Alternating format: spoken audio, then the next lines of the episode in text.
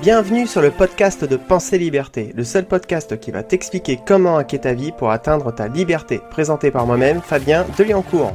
Que tu sois salarié, entrepreneur, étudiant ou même mère au foyer, je vais te partager mon expérience afin de t'aider à atteindre tes objectifs et te permettre d'accéder à ta liberté. Car oui, j'estime qu'il n'y a pas qu'une seule forme de liberté. À chacun la sienne et j'espère sincèrement que ce podcast t'inspirera à atteindre la tienne. Bonjour à toi, penseur de liberté. Avant toute chose, j'espère que tu as bien compris que je n'allais pas te donner ici des solutions miracles qui vont te rendre millionnaire du jour au lendemain, même si je vais te parler de comment trouver l'idée du siècle. Parce que si tu es à la recherche de solutions miracles, je te conseille d'aller sur YouTube suivre le premier gourou venu.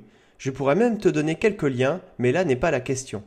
Non, si tu m'écoutes encore, c'est que tu ne cherches pas la vérité, mais ta vérité. J'insiste car nous sommes tous différents, et ce n'est pas parce que quelque chose marche pour quelqu'un que cela fonctionnera aussi pour toi.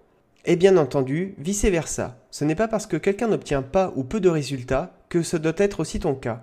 Pour peu que tu ne recopies pas à la lettre la méthode qui fonctionne mal, pour plutôt te trouver ta propre méthode qui, elle, fonctionne bien. C'est en partie comme ça que Warren Buffett est devenu l'un des hommes les plus riches du monde. Bien sûr, je ne t'affirme pas que tu puisses devenir aussi riche, même si c'est tout le mal que je te souhaite. Sois un bon sceptique, teste, teste et reteste pour savoir ce qui semble prometteur et qui pourrait marcher pour toi et qui marche vraiment pour toi. Parce qu'avant de trouver l'idée du siècle, il y a toujours un long pèlerinage. Si quelqu'un te dit que tu peux devenir riche du jour au lendemain, en moins de six mois sans travailler, fuis, fuis très loin car tu es soit en face d'un escroc, soit en face d'un vendeur de billets de loto. Pour trouver l'idée du siècle, le chemin est parfois très long. Pour s'en rendre compte, je te conseille à nouveau le très bon livre Il n'est jamais trop tard pour réussir. Oui, bon, tu dois te dire c'est bon, j'ai compris, quand est-ce que l'on va rentrer dans le vif du sujet? Sache qu'à la base, je voulais faire une formation sur le sujet, car il est assez complexe, surtout lorsqu'on le rentre dans les détails. Mais je n'ai pas fait de formation, car mon public n'est pas encore assez large à ce jour. Il n'empêche que j'ai déjà le plan et les idées, aussi, tu vas avoir le droit gratuitement à une version condensée. D'abord, quelles sont tes passions? Et oui, dans cet épisode, on va parler de toi et tu vas devoir travailler un peu. Crois bien que si l'idée du siècle tombait tout cuit d'un arbre, je ne serais peut-être pas là. Quoique, peut-être que mon podcast est mon idée du siècle. Mais quelle serait ton idée du siècle? Telle est notre question. Donc, je te repose la question à nouveau. Quelles sont tes passions? J'avoue que demander comme ça de but en blanc, tu ne vois peut-être pas le rapport. Sache que la majorité des personnes qui ont trouvé leur idée du siècle étaient passionnées ou du moins très investies, que ce soit directement ou indirectement. Un exemple de cas direct serait celui de Bill Gates, le fondateur de Microsoft et Windows. Quand il a commencé dans son garage, il était déjà passionné d'informatique. Et de là, il avait le travail, l'expérience et la passion pour créer son idée du siècle, son propre système d'exploitation. Et pour le cas d'un exemple indirect, tu peux prendre celui de Ray Kroc. Sans doute un inconnu pour toi, mais sache que c'est lui qui a su lancer la franchise McDonald's.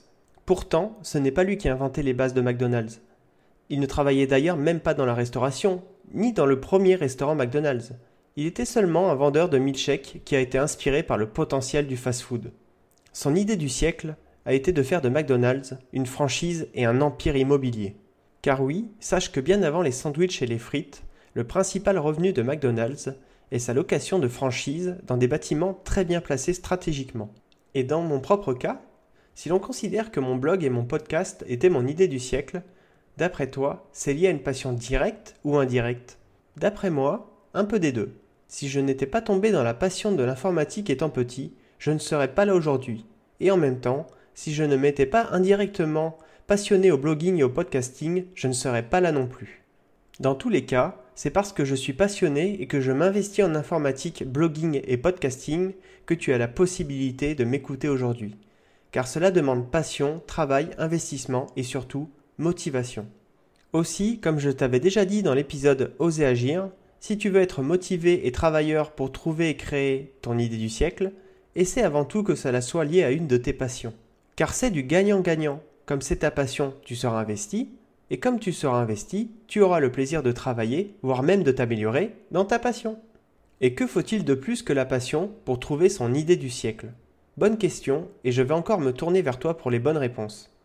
Car pour trouver son idée du siècle, il faut savoir jouer sur ses forces et éviter de tout reposer sur ses faiblesses. Si on reprend mes exemples précédents, Dans le cas de Bill Gates, il avait ses compétences en informatique et la capacité de se projeter sur tout ce qu'il pouvait en faire. Concernant Ray Kroc, il n'avait aucune compétence en restauration rapide, ni en restauration tout court. Par contre, il avait une très bonne connaissance en affaires, et il a su répertorier les procédures et les méthodes de travail des frères McDonald pour les réutiliser dans de nouveaux restaurants. Quant à moi, mes connaissances techniques en informatique et ma capacité à me débrouiller pour apprendre de nouvelles compétences m'ont permis de créer un blog et un podcast.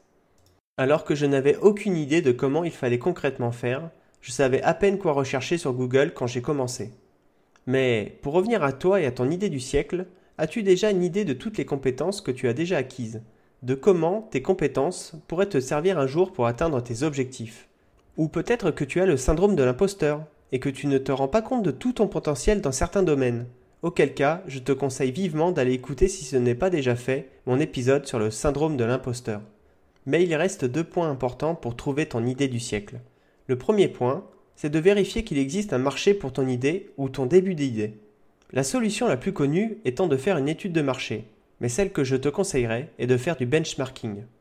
C'est plus rapide et surtout moins cher qu'une étude de marché. Concrètement, pour faire un benchmarking, il suffit d'aller regarder s'il y a déjà des concurrents sur ton idée. Pas forcément strictement sur ton idée, mais est-ce qu'il existe un livre, un blog, un podcast, une chaîne YouTube, une page Instagram, un forum ou tout autre contenu traitant de près ou de loin ton idée? Parce que si tu as des concurrents, c'est l'idéal contrairement à ce que pensent beaucoup de personnes, car cela veut dire que ton idée est bonne.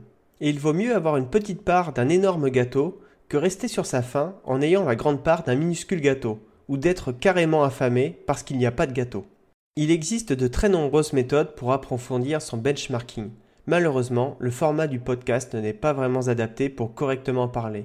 Aussi, si c'est quelque chose qui t'intéresse, n'hésite pas à venir me questionner sur le sujet.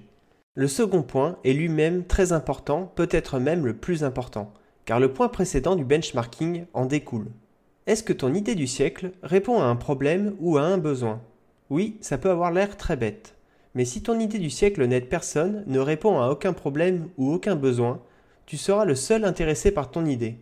Aussi, peu importe que ton idée soit à but lucratif ou caricatif, vois son aboutissement comme une entreprise car tu vas devoir entreprendre d'une façon ou d'une autre si tu veux faire germer ton idée. Garde bien à l'esprit qu'une entreprise sans marché est une entreprise morte. Il vaut donc mieux bien s'assurer que ton idée du siècle va intéresser quelqu'un. Quitte à tuer ton idée dans l'œuf si tu t'aperçois que ce n'est pas le cas, histoire de ne pas perdre de temps dans un projet qui n'ira nulle part. Si on reprend nos exemples précédents, Bill Gates était persuadé qu'il allait fournir un système d'exploitation révolutionnaire, car il avait estimé qu'il y avait un vrai manque sur le marché. Ray Kroc avait constaté que le restaurant des frères McDonald commandait plus de machines à milkshake que n'importe quel autre restaurant. Il s'est douté qu'il y avait quelque chose de bizarre. Il ne lui restait plus qu'à aller vérifier le pourquoi. Et l'histoire démontre qu'il a bien fait d'aller voir, car il a découvert un restaurant qui fonctionnait particulièrement bien et qui se démarquait des autres. En allant voir de lui-même, il a à la fois constaté qu'il y avait un marché potentiel, mais aussi qu'il y avait déjà beaucoup de clients pour ce marché. Peut-être que tu ne le sais pas, mais Pensée Liberté est plutôt axée sur le développement personnel, que ce soit en termes d'outils, de méthodologie ou d'état d'esprit nécessaire pour atteindre ta liberté. Je ne peux pas te dire si c'est l'idée du siècle, mais en tout cas le marché du développement personnel existe aujourd'hui, existait avant moi et existera bien après moi. De ce point de vue-là, je n'ai aucune inquiétude. Après, il reste à se démarquer. Déjà pour commencer, il n'y a qu'un mois, donc c'est plutôt facile. Ensuite, bien que le marché soit très concurrentiel et qu'il existe déjà des pépites parmi mes pairs, il faut savoir qu'ils n'ont pas la possibilité d'être connus de tout le monde et d'être disponibles pour tout le monde.